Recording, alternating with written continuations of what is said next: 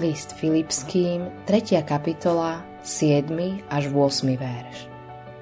Ale čo mi bolo ziskom, uznal som pre Krista za stratu.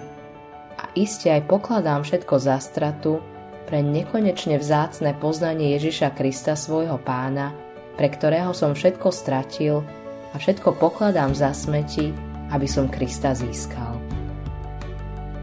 V Severnej Karolíne je mesto Moxville, mesto posmeškov. A tam som sa kľudne mohol narodiť, keďže predtým, ako som sa stal kresťanom, som sa rád vysmieval iným ľuďom. Ale keď som odovzdal svoj život Kristovi, bol som šokovaný, keď sa mi ľudia začali vysmievať.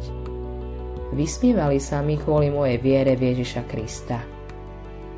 Predtým, ako sa stal Kristovým nasledovníkom, bol apoštol Pavol pravdepodobne najpyšnejším človekom v okolí, plný seba samého a svojich úspechov, vedomostí a schopností. Časom ho však naplnila pokora.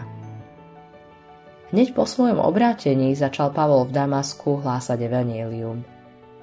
Bol taký mocný a presvedčivý, že ho náboženskí vodcovia chceli zabiť. Keď sa to dozvedeli kresťania, zosnovali plán, ako ho prepašovať z mesta. Vložili ho do koša a v noci ho spustili cez mestské hradby. Pavlovo meno predtým, ako sa stal kresťanom, nám umožňuje nahliadnúť do jeho vtedajšieho života. Saul bolo meno prvého izraelského kráľa.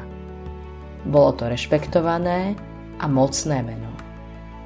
Ako kresťan však prijal meno Pavol, čo znamená malý. Bolo to ako zmeniť si meno z, z dlháňa na krpca. Ukazovalo to, že Pavol sa stal mužom pokory. Z lovca sa stala korisť.